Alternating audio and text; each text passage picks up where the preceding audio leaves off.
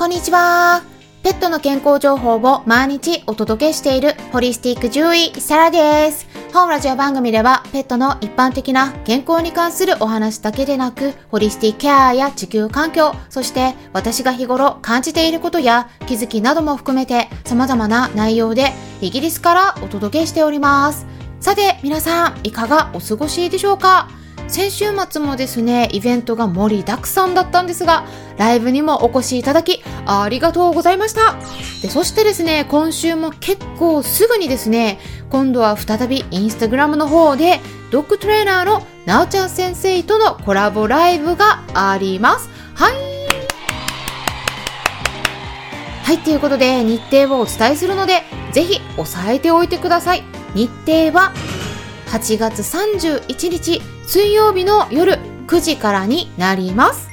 もうあさってになるんですよね。本当にあっという間で最近月日が経つのがもう本当に早いなと思うんですが今回の内容としてはワンちゃん猫ちゃんの認知症についてですねで特になおちゃん先生にはその対策として脳トレについてお話をお伺いしていきますのでぜひぜひ楽しみにしていってくださいで注意点がありましてその夜9時から私のインスタグラムではなくなおちゃん先生のインスタグラムの方で開催します、まあ、こちらはですね N1 クラブという名前のアカウントなんですね。私の概要欄のところにリンク先も載せておきますのでぜひフォローしていただければと思います。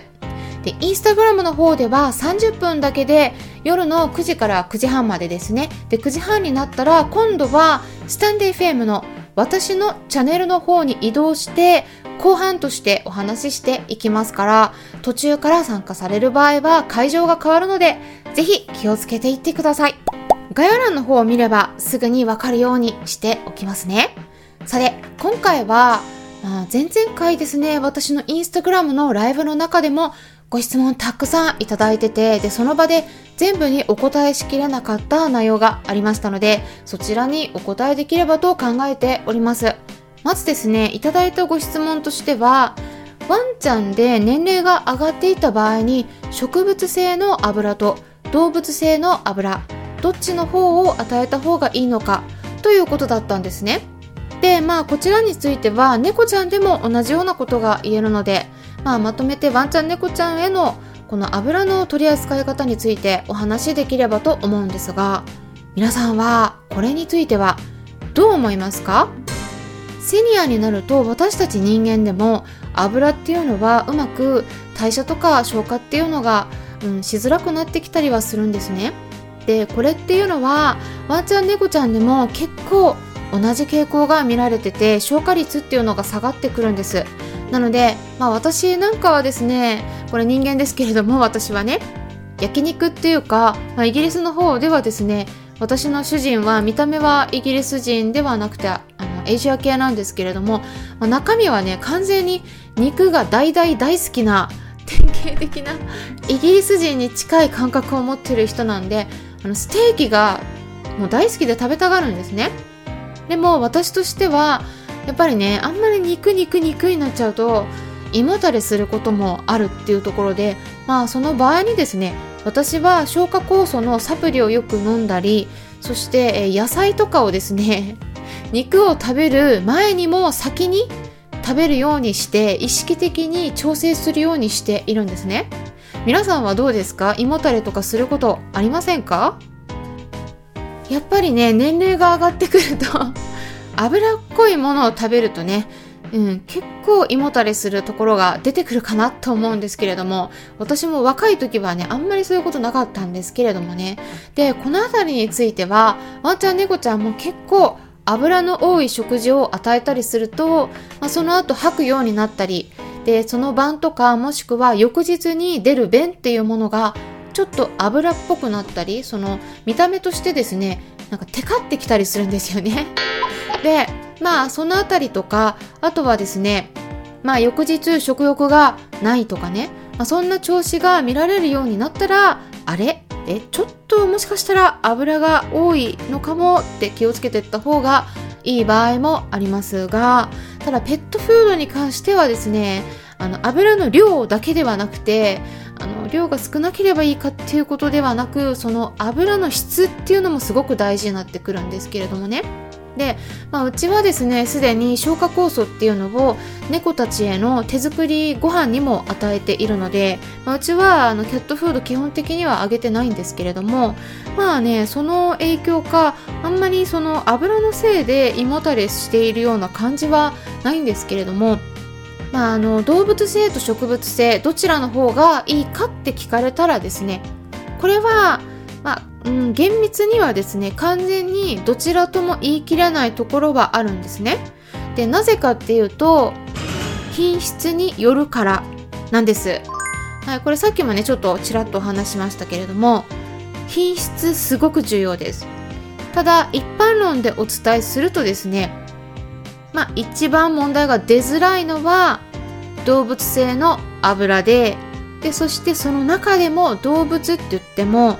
四つ足の動物ではなくて魚の油が一番問題が出にくいということになります、まあ、魚の油って、まあ、水炎の時でさえも、まあ、急性水炎の場合はさすがにちょっと気をつけないといけないですけれども慢性膵炎の方であれば魚は、まあ、特に大きな問題は起こりにくいって言われている食材なんですね。ただし注意点があります魚っていうのは酸化しやすい油を持ってるんですねなので酸化には本当に気をつけないとならないので、まあ、厳密に言うと一番安全なのは酸化していない魚の油が一番安全ということになります。もしくは、オメガ3脂肪酸という観点から言えば、まあ、萌え木以外とかの貝類からの油とか、あとはクリールオイルでも OK です。ただ、まあ、クリールオイルはちょっと環境にとってあまり良くないって言われてるので、私はあまりおすすめはしていませんが、まあ別のその観点から言うと、まあ OK というふうにも言えますね。で、まあ、植物性オイルの話になるんですが、まあ、植物性っていうのもですねこれ本当に様々な種類がありますね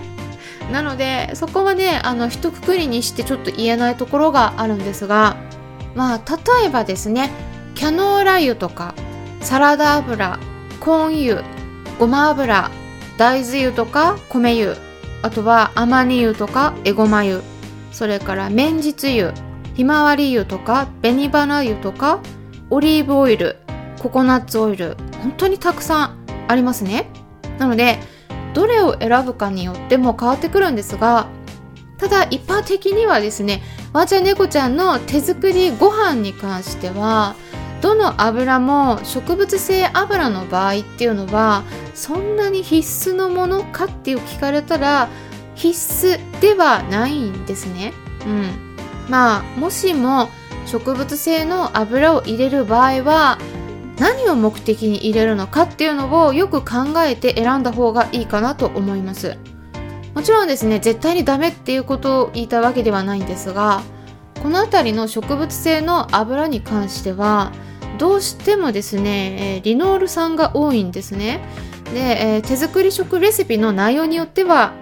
肉をねきちんと入れている場合っていうのは、まあ、すでにその肉の中にリノール酸っていうのはたくさん含まれているような場合があるんですね。うん、でそこにさらに植物性の油を加えるっていうことになってくるとですねリノール酸がめちゃくちゃ過剰になってくるんですね。なので体の状態としてはですね炎症を起こしやすい方に傾いていってしまう場合があります。ただし、まあ、例えばですね馬肉とか鹿肉になってくるとリノール酸がかなり少ないのでまあ、そういう食材を選んでいてですねそこに、まあ、油を足すっていうところで植物性のものを選ぶ。で、えー、栄養の基準の最低ラインをクリアしたいという場合であれば、まあ、植物性の油を加えてもいいということになるので、まあ、これもね本当にその状況によると思うんですね。で植物性の油を入れるのはだから OK か NG かっていうこう極端な白か黒かみたいなはっきりとした回答をするのが難しいんですけれどもまあ私個人的にはですねどちらかっていうと油を加えたい場合はやっぱり魚の油、うん、主体にしてですねしかもそれも新鮮な魚を丸ごと、まあ、皮ごと加えるっていうところでそこから取ってもらうのが一番いい方法ではないかなと考えているんですね。まあ、アマニ油とかエゴマ油っていうのを手作りご飯に入れている方も結構いらっしゃるんですがこれはもう獣医栄養学の基本中の基本になるんですけれどもワンちゃん猫ちゃんっていうのはアマニ油とかエゴマ油に含まれているオメガ3脂肪酸っていうのをうまく代謝できないんですね。だからやっぱり考えないとならないのはワンちゃん猫ちゃんは私たち人間とは違う生き物だということなんです。人間にとっていいからワンちゃん猫ちゃんにいいとは限らないっていうことですね。もともと彼らっていうのは肉食寄りだったり完全な肉食動物だったりするので基本的にその油に限らず植物性の栄養素っていうのは人間と比べると代謝っていうのはあまり得意ではないんですね。なのでまあ例えば植物性のまあ、フラボノイドとかそういうのを取らせたいあとは便通を良くしたいとかそういう別の目的で与えるのであればいいんですけれども、まあ、オメガ3脂肪酸を与えられると思って、えー、そこでアマニ油を選んで足しているのであればそれはちょっと間違った考え方になるので、まあ、ちょっと気をつけた方がいいかなと思います。アマニ油っていうのもすごくねあとは酸化しやすいですね。なのでこれもね取り扱いが結構難しいんですよね。で開封した後ね使い切らないとすぐ悪くなってしまうので私はねちょっとあんま使ってないんですよね。で何度もねお伝えするんですけれどもまああの絶対にダメっていうことではないんですね。うん。まあ本当にその時の状況あとレシピの内容とかワンちゃん猫ちゃんの状況によってえ変わってくるかなと思うんです。あとはその本当に重要なのは油の種類っていうのも、まあ、もちろん大事ではあるんですけれども品質ですね。そこもめちゃくちゃ重要になってくるのでまあそのあたり注意点についてあの理解していただければあとは量ですね。それも与えすぎないと、まあ、そういったところを気をつけていただければまあ私個人的には強くおすすめはしないんですが、まあ、否定もしてないので、まあ、飼い主さんの判断で使っていただくのはいいのではないかなって思います。っていうところで